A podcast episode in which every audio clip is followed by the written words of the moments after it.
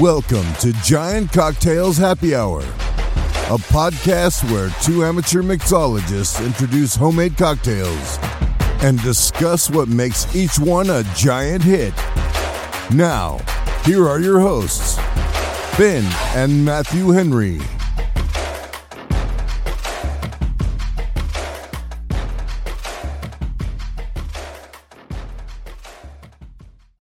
Welcome to Giant Cocktails Happy Hour.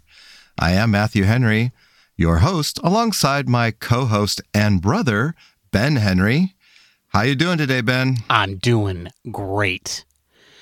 It's Thursday. I got a new cocktail. It's really big. I'm excited to talk about it. Yeah, I'm doing good. Life couldn't get any better, huh? Life couldn't get any better. And there's actually been a major change in my life, but I agreed that I wouldn't talk about it for a while, so... Yeah, those non-disclosure statements, kind of a pain. Yeah, it's not about my personal life. it's nothing like that. That's right, you're not getting divorced. That's nothing like that, exactly. Let's be clear. All right. Well, hey, we're all about the cocktails here on Giant Cocktail Happy Hour, but before we get into that... I do have a question for you. Okay. This is one of those would you rathers, and I'm hoping this would you rather makes you think a little bit. Okay. I'm ready for it, but you can't surprise me. What would you rather find in your attic? 1,000 cockroaches or a strange man living there?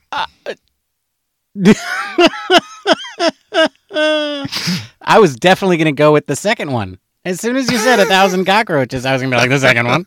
Whatever that is. Ooh, wow. That's really creepy, dude, because that happens, right? That happens to people. Yeah. I mean, they find somebody. Now, it's like now that people have all these cameras, it doesn't happen quite as often. But yeah, I mean, that does happen to people. Let me think about this for a second. 1,000 cockroaches or some weirdo. Okay. I have an answer, and I think it's going to surprise you. Okay, what is it? I want the weirdo. Really? Yeah, because here's the thing. Like, the answer to like, how am I going to get rid of this is more clear, right? And I figure I have two options. Yes. I have two options to deal with that problem. And I know that the problem is going to be resolved today, right? I don't have to go to sleep tonight thinking that there's going to be 1,000 cockroaches in my attic, and now I have to deal with that, right? And I'm not going to feel like I can hear them scurrying around. Now, I grant you, it's pretty creepy to find a human in there, and so you might feel that way anyway, but here's my thinking. My thinking is I can call the cops. They'll come and immediately, sirens blaring, and, and the cops in my town, they don't, I mean, they actually do get a surprising amount to do now that I think about it. Anyway, fastest growing city in California. And, we added people where the rest of California didn't. Anyway, they would kick down the door and they'd run up the stairs and they'd have to run up two flights to get to the, it's really a crawl space. It's where the air conditioner is, it's not so much an attic. And they had to kick that in. Well, actually, they have to pry it open. It's really hard to get in there. And then they would arrest him. Or I take my home defense device and I utilize it on him. Yes. And then I call the cops. Right? And, I'm not condoning any sort of home defense devices or even implying that I have any. But that would be one way to deal with it. And I think it would be like, can you imagine trying to like use your home defense device on 1,000 cockroaches? That's like a lot of ammo, dude. And a lot of collateral damage. Lot of holes, right? Like, I mean, maybe I'm getting a little too dark here, but still, see, it's a much easier job to deal with. Right. And then you're done. You can go have a cocktail. That's right. And then maybe you double down on some like more sensible forms of home security, like alarms and locks. Yeah.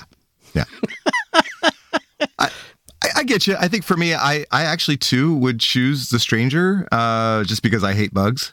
But I actually kind of had a similar scenario actually happen to me, and not quite in that way. But when I bought my current home, I was doing the final walkthrough with my realtor, and we were walking through all the rooms, looking at everything, making sure everything was good. And what we did notice when we walked into the house was that the door to the garage had been kicked in. Oh. And we assumed that it was teenagers because the house had been vacant for a while. And so we assumed some teenagers had been in there partying or whatever. And exactly. And so we were like, well, owner's going to have to pay for that before we close, you know. And then we're walking through and we get through my master bedroom, go into the master's, the ensuite bathroom. And at the end of the bathroom is our master closet, of which I am in right now. Okay. And I went to open the door and it wouldn't open. And I turned the knob and I'm pushing and I realize that the pressure that I can't open it because something is at the bottom because the top is moving, but the bottom is not. And it's at that point I realized that there's somebody's foot on the other side of that door. And all of a sudden the guy, at the same time that I'm realizing that, I hear, "Just a minute." And then my realtor was an older, kind lady. I turned to her. My eyes must have been so big. And I said, "Run." And so she like running down the hall. I'm running after her. And I'm like, "We're calling the cops." Right. And I come running down the street. I pull out my phone. I'm dialing 911 as we're running down the stairs. We go out the front door. I turn around. The guy's following us, but he doesn't go out the front door. He japs out the back way. Right. So I call 911. I tell the operator what's going on. I give him a description because the guy was wearing like a bright colored shirt. So that's all I saw. Mm-hmm. And I knew that he went out the back and he had jumped the fence out the back. And so within like 2 minutes, man, police cars are like rushing up. Yeah. And then one of them says, "Oh, he's on the backside." So they go flying around the back. And long story short is they got him. Right. And I had to get in the back of a police car and drive over and identify him as they had him in cuffs on the sidewalk. And I said, "Yeah, that's the dude." And then when I moved in like 2 weeks later, I had to remove all of his clothing and stuff that was still in the drawers in our bathrooms and all that sort of stuff. Yeah. He was squatting there. And so that was, it was quite unnerving. But like you said, at least we dealt with it and it was over. Right. You know? Right. Well, that's interesting because, he could have declared squatter's rights and then you probably still be trying to get him out of the building. That's true. Although I guess if it was I guess you probably would have just voided the sale at that point. So that would have been the previous owner's problem. Would have been my problem. Yeah. Yeah. I mean, it would have been my problem that I don't have a place to live. That's true. You have to go buy a new house, right? Because yeah. So hey, when the cops burst out of the cop cars, did like a lot of fast food stuff come flying out with them? No, they were complete professionals. In fact, one went in with gun drawn. The other one followed him with his gun in his holster. And they swept the entire house before they would even let me in to make sure that it was totally clear, even though I had already done that. Right. Because that's exactly what you were there to do. You were there to sweep the house. Yes. We're gone room by room, closet by closet. It was the very last one that the guy was in. So anyway, it's just an interesting story. This is why they're coming to Giant Cocktails Happy Hour. You have a few drinks, you tell a few stories. That's right. I think it's time that we probably talk about the cocktails. Let's get into the cocktails. Let's do it. All right. And I'm excited about my cocktail today. Today, I'm going to go first because last week you had the honor of going first. Yeah, by all means. So I'm bringing to the podcast tonight a gin-based cocktail called the Spice Trade. And what is a Spice Trade? It is 2 ounces of gin, 3/4 ounces of lemon juice, 3/4 ounce of cinnamon simple syrup, and then 4 to 5 basil leaves. And you throw all those into a cocktail shaker. You lightly muddle the basil leaves and then add ice and shake it for about 10 to 12 seconds. Double strain it into a coupe and you have a really nice, refreshing, slightly spiced gin drink. And it is very lovely. The gin that I am using today is a local Sonoma County gin by Young and Yonder called Hobbs, which if you read the back of the bottle stands for Harbor of Broken Souls. And what's unique about this gin is that it's 100 proof. And it's got a kick to it. The Harbor of Broken Souls is in reference to the history of gin and the Navy. And it's got a very elaborate drawing on the front, artwork on the front of it. I actually went and visited the distillery today and had the pleasure of kind of talking with the tasting manager about it, and loved the gin. And so I'm bringing that to today. And as I was preparing this drink, it's very similar to, a traditional sour even, right? It's got, 2 parts spirits, 3/4 part sweetener, 3/4 part lemon juice. And so, in some ways it's almost like a gimlet. Except, gimlet's got lime juice, and regular simple syrup. It's the gin. It's the gin daiquiri. Mm. Yeah, It's a great cocktail. It's also similar to maybe a clover club or a bee's knees, where you're just subbing out a different sweetener. And that's what I love about cocktail making is that you can take these templates and make one little switch. In this case, cinnamon simple syrup turns a regular cocktail into something very different. So it gives it another layer of depth that the other traditional one didn't have. And then you can add even more with the herbs. So the basil even adds a little bit of this herbaceous kick to it that really brightens the cocktail as well. That's kind of what I think is most fun, I think, for me in this cocktail journey is you start to learn, especially at the beginning, you're like, well, these are the cocktails and you follow the recipes. And then you start to learn that there's this kind of template of 2 parts spirit, 1 part sweetener, 1 part sour. And there's so many different variations within those 3 parts, and this is a very nice variation of that. And then also the different types of gins. Even I tried this earlier in the week with a Venus distillery gin from Santa Cruz, which Ben was kind enough to give me after he was drowning in gin, and I was able. That was a very nice cocktail, but also had a very different profile because it had a little bit more floral kind of stuff to it, and so. Gin especially, there's so many different ways of kind of that distillers will impart flavors. I mean, there's the juniper base, but then all the different variants of the different I don't know what's the word I'm looking for. All the little varietals or botanicals. That's the word. Botanicals that they put in there really create their own unique blend of gin. And so each cocktail, it makes it a little bit different. So I could have another one with an entirely different gin tomorrow, and it will still give me a different flavor that will probably be just as yummy. So that's what I'm bringing today is the spice trade. Oh, that spice trade sounds very, very, very... very, very intricate, delicate.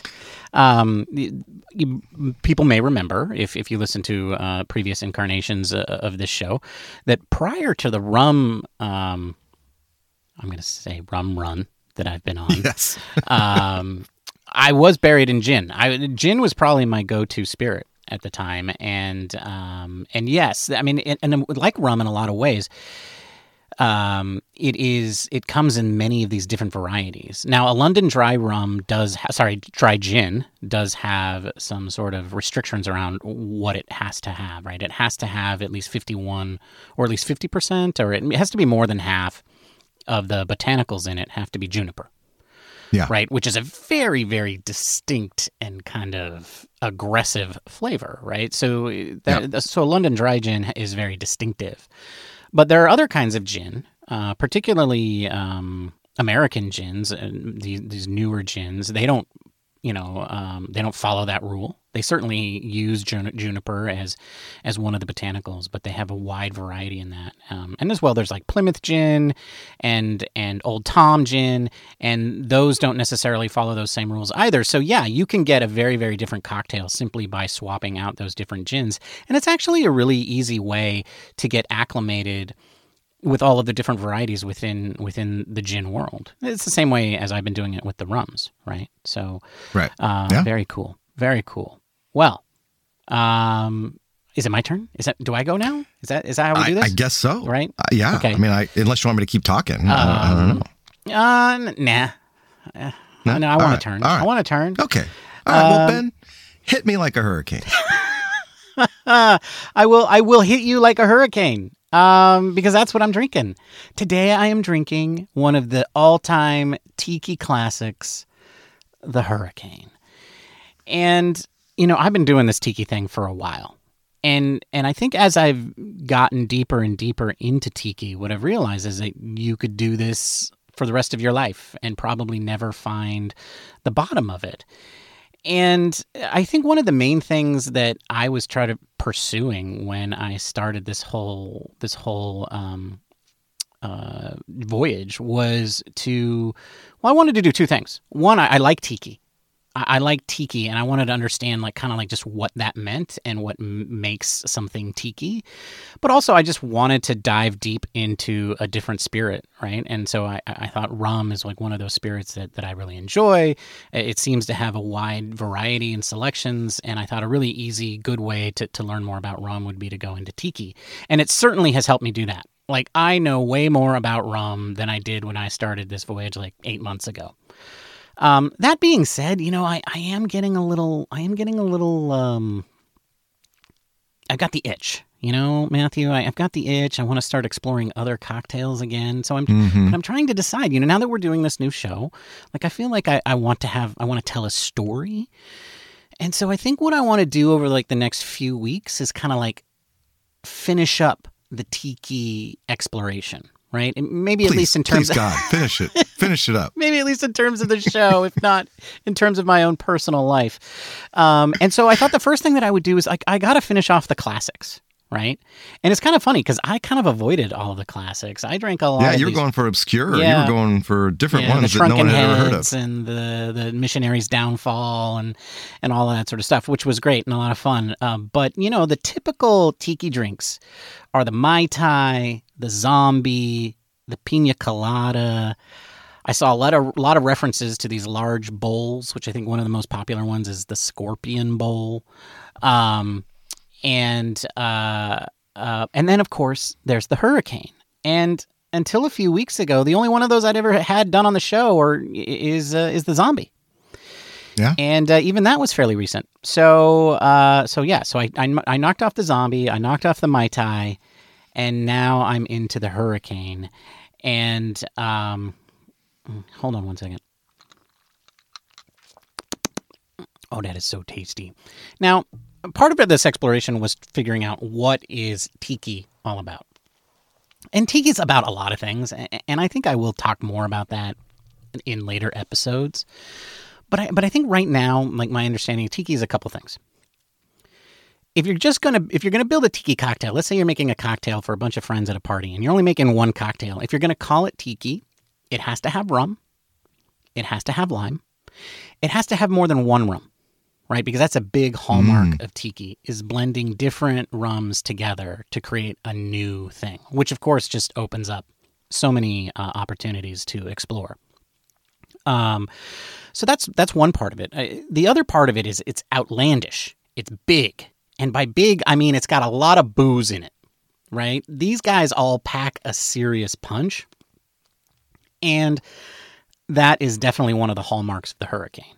So most of the recipes I saw, and I did see a few that were modified down, but most of the recipes that I saw are really combining 4 ounces of rum, essentially nice. Creating a double, right? This is really 2 cocktails in 1 glass. And I don't know, I guess the hurricane glass was invented for this cocktail. I didn't research that. I probably should have, now that I think about it, but I don't have any hurricane glasses, so I'm drinking this out of a pint glass. But that's a really large glass, right? And so you got to have enough liquid to fill it and still be a flavorful cocktail. So I do think that the 4 ounces are at least warranted in that, but this cocktail packs a serious punch. And so what is the recipe? Well, the recipe that I'm using today, which is pretty close to your standard template, is 2 ounces of dark rum. Now, I am using the Plantation Stiggins Fancy Pineapple that I used last week. That is a dark rum, but it is a pineapple-flavored dark rum, and that is definitely not traditional, right? This cocktail does not traditionally have pineapple flavor in it, but, you know. But if you've got pineapple rum, you should use it in a drink like this. That's right. This is the perfect place to use it, and I was like, you know, I'm just going to do it. I enjoyed it so much last week. I'm going to stick with it. It's a dark rum. It satisfies that requirement. And then I got to put in my favorite rum, which is the Probitas. Well, I don't know if it's my favorite, but it's one of my favorites right now, the Probitas White Blended Rum. And so I had 2 ounces of each of those, and then I put in an ounce of orange juice, and then really the hallmark flavor in this cocktail is passion fruit. So I have an ounce of passion fruit syrup, and that is playing the role of the sweet in here. Obviously, the orange juice is bringing a little sweet with it. And then I put in half an ounce of lime juice. Again, that's because I am not a big fan of the sour component. I like it to be a little bit sweeter. But that's also because the orange juice is bringing a little bit of tartness with it as well.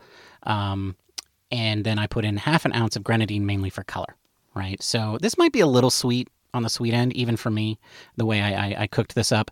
So you might want to pull back on maybe the passion fruit syrup, or just add a little bit more lime to your tastes. And then I shook all of that on ice, and then I strained it into a pint glass of fresh ice. And then, you know, another part of Tiki Matthew, besides the questionable cultural appropriation, is outlandish garnishes. And in this particular case, I took a wheel of an orange. I took a wheel of a lime. And by wheel, I mean I sliced the orange in half, and then I cut off a thin circular disc, and that's called a wheel, right? It's not like I didn't carjack an orange and steal its car wheel. And I did the same thing with the lime, and I stacked those on top of each other. And then I got I found this at the liquor store. I found flowers, edible flowers, which we learned about, like, what was that, last week or 2 weeks ago? I think it was 2 weeks ago, and or two shows ago. And it's an edible flower soaked in syrup. And then I put that on the end of there. And it's quite, well, there you go. You can tell everybody what it looks. I mean, it's a little, it's fallen off. It's really impressive. When Ben sent me the photo, I was shocked that flower really stands out. Yeah, and we will put the photos up on our cocktail recipes on Instagram and Twitter. So make sure you follow us at Giant Cocktails to check that out. Ben just put the entire flower in his mouth and is chewing. Mm. How did that taste? It's good. Yeah, it's kind of a little gummy, and it kind of had a familiar flavor in there. I'm trying to place it. I want to say like nutmeg. Now I don't know. That was good. I'm gonna, so a good compliment to the hurricane. Huh? Yeah. I'm gonna have to figure out what that was. And we'll put the type of flour that he used on the. In the show notes, as well as the ingredients page when we do the recipes online. I expected it to be awful. I really did. Yeah, you were going to do it for shock value, and you actually liked it. Yeah, no, I was like, I want to go eat another one now. Anyway, there you have it. The Hurricane, a classic. Oh, how does the cocktail taste? Fruity and rummy. Just like you'd expect it. Yeah. It's dangerous, folks. It's dangerous. This is one of those ones where that passion fruit syrup really just kind of says, well, there's no alcohol in here, sir. Also, sir, I don't have any kind of sorts of rums. I don't know what you're talking about.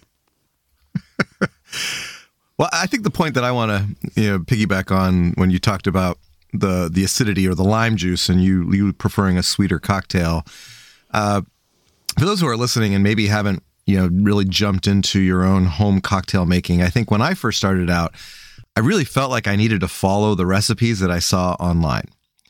And sometimes I liked those and sometimes I did not. And over time, though, you begin to understand why. And, you know, as Ben has alluded to a couple times, you know, I think Ben and I both prefer kind of a sweeter cocktail. And so if a particular recipe calls for a certain amount of acidity, you know, either lemon juice or lime juice or what have you, grapefruit, sometimes as simple as pulling back a little bit on the recipe to suit your taste will really enhance the experience for you. And you're not making this for anyone else. You don't need to impress like someone else. This is for you. So by all means, feel free to, you know, tweak even the recipes that we throw up there. If you're like, no, I want a bitter, more tart, you know, flavor, well, then add more lime juice. You know, that's definitely something that you can do to suit your own palates, and encourage you to do so, because that's one of the fun parts about doing this whole home mixology thing. Absolutely agreed. It is your cocktail. Nobody gets to tell you what you like. And that is absolutely one of the great things about making cocktails at home. I like my cocktails sweet. So sue me. By the way, it is a wild hibiscus flower in syrup.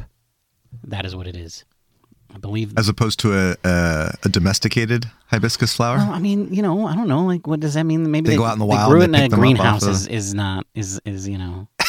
is a factory wildflower, one that is not allowed to range and roam around and play with its friends. That would be not a wild hibiscus. These are grass-fed, free-range hibiscus. Well, even more than that. They're more than that. They're wild. Yeah. Right? Yeah. I'm wondering, like, do they send children out to pick them? Cut them down in their prime? Absolutely. Yeah. Yeah. It's a massacre. It's a hibiscus massacre. But you know what? It's all good in the end, because we get a very sweet and... They claim it tastes like raspberries, which I guess I could kind of see, and rhubarb. I'm like, okay, I don't really get the rhubarb flavor, but that's good because I don't like rhubarb.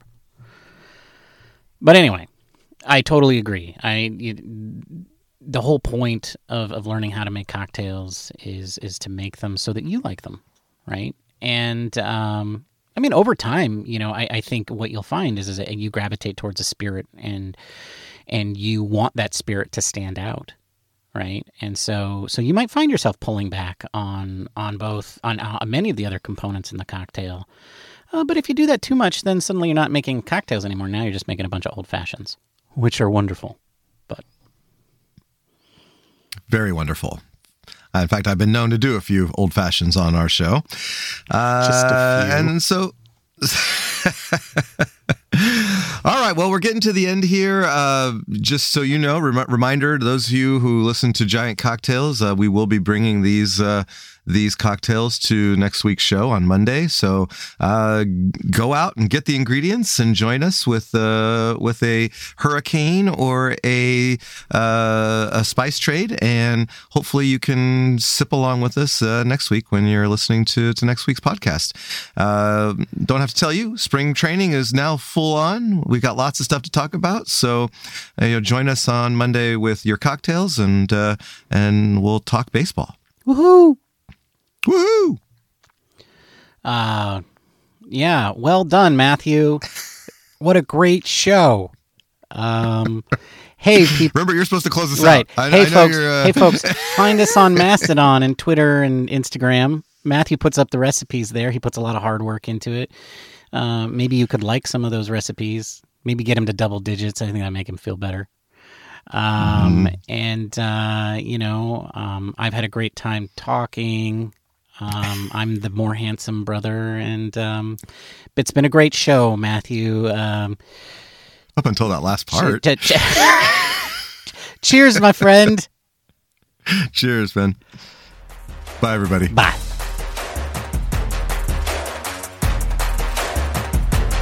Thank you for listening to the Giant Cocktails Podcast. Until next time, bottoms up.